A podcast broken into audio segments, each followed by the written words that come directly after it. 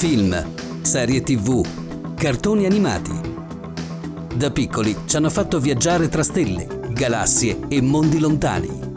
Da grandi li ricordiamo con nostalgia e qualche domanda. Quanto c'è di vero e quanto la fantasia ha anticipato la realtà? Stelle e TV, un programma di Elena Lazzaretto.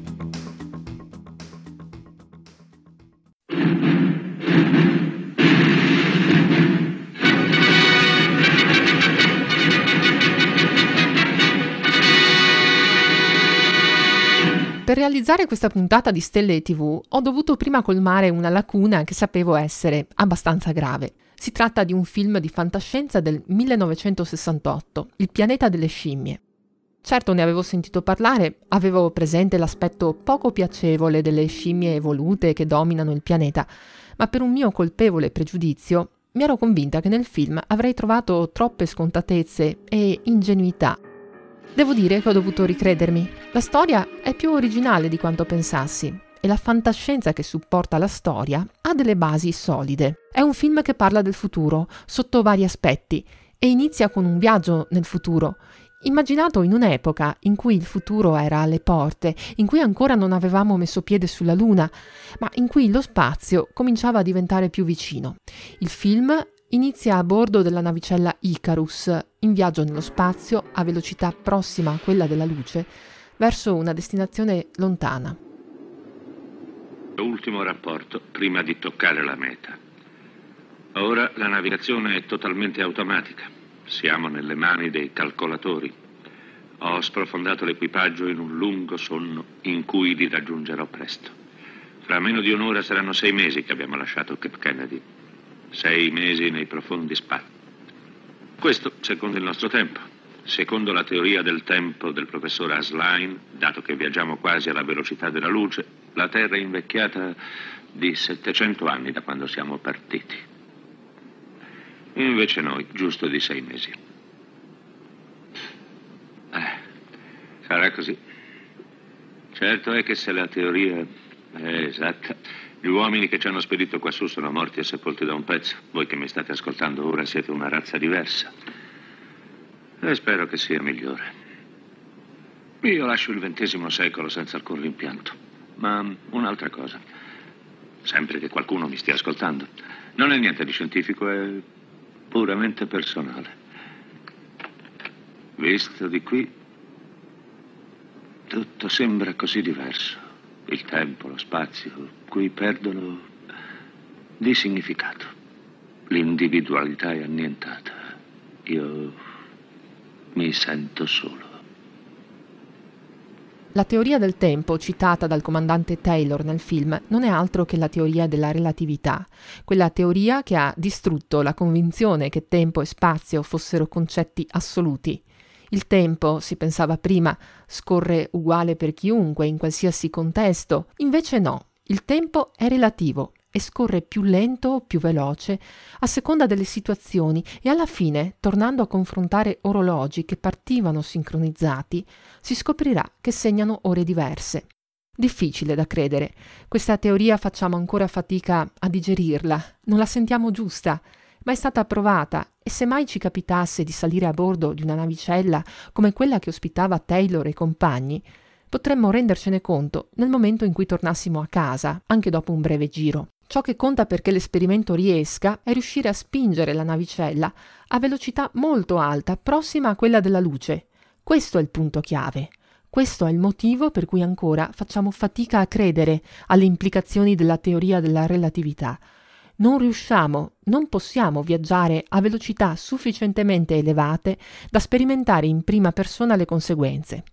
Tempi che si dilatano, orologi che rallentano, lunghezze che si accorciano. Troveremmo tutto questo normalissimo se fossimo abituati a muoverci a velocità che sfiorano quella della luce. Ma in confronto anche un aereo è troppo lento e gli effetti relativistici che potremmo provare personalmente viaggiando sono talmente ridotti da essere a tutti gli effetti trascurabili. Per il momento quindi ancora non sfruttiamo la teoria della relatività in prima persona, ma ciò non vuol dire che essa non abbia implicazioni nella nostra tecnologica vita di tutti i giorni.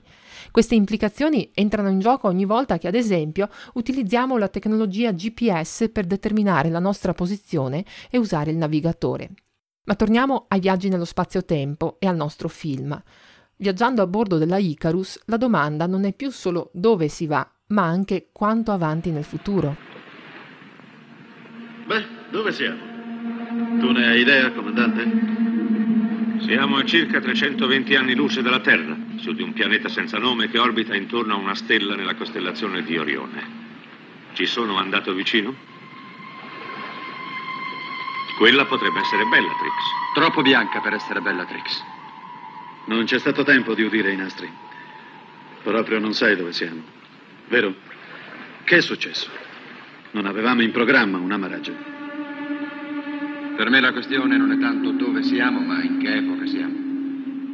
Avendo la possibilità di sfiorare la velocità della luce, che è pari a quasi 300.000 km al secondo, la navicella Icarus doveva spingersi lontana nello spazio. Si cita la stella Bellatrix, una gigante blu nella costellazione di Orione, che mi risulta essere più vicina di quanto dichiarato nel film 240 anni luce dal Sole. Non sappiamo quale fosse la destinazione originaria della missione, né che tipo di traiettoria stesse compiendo l'equipaggio, né che tipo di propellente venisse usato o quali fossero i tempi necessari di accelerazione e decelerazione. Sappiamo però per certo, e questo ce lo dicono le formule, che viaggiare a velocità relativistiche significa viaggiare anche nel tempo e nello specifico nel futuro.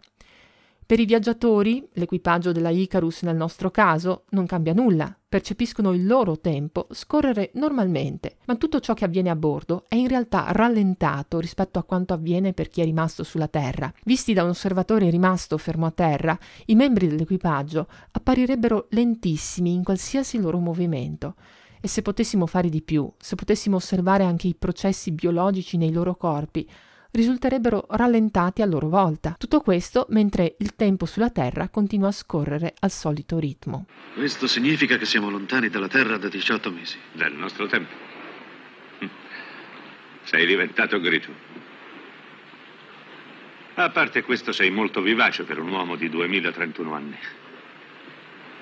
Avevo guardato gli orologi, confermavano la teoria di Asline. Noi siamo lontani dalla Terra ormai da 2000 anni. Lustro più, lustro meno.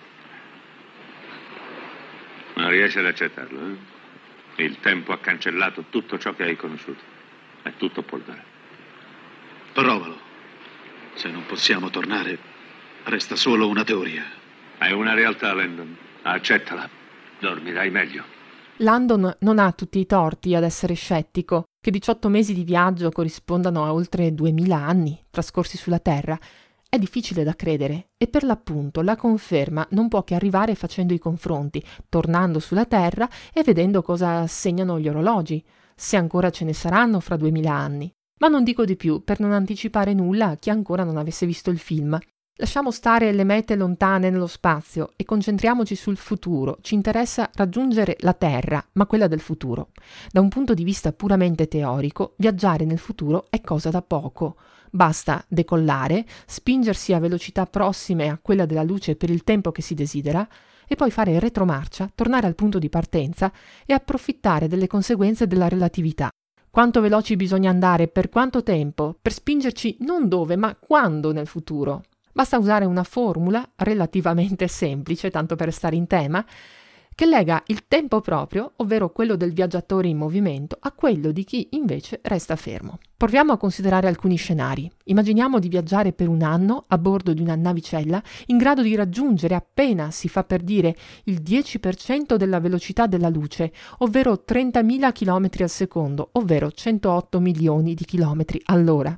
Per ogni anno di viaggio sulla Terra saranno trascorsi un anno, un giorno e 20 ore. Tanta fatica per guadagnare appena due giorni nel futuro non vale proprio la pena. Bisogna andare molto più veloci, diciamo raggiungere il 99,9% della velocità della luce. Allora, per ogni anno del nostro viaggio, ne trascorrerebbero 22 sulla Terra.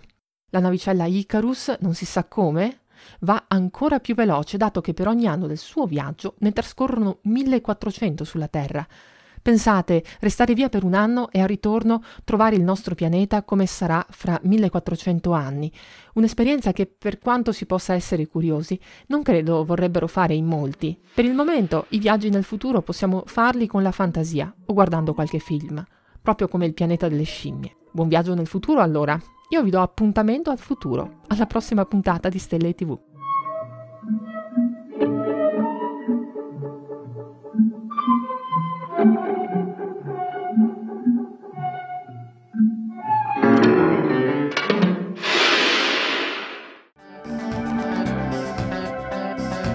Avete ascoltato Stelle e TV, un programma di Elena Lazzaretto.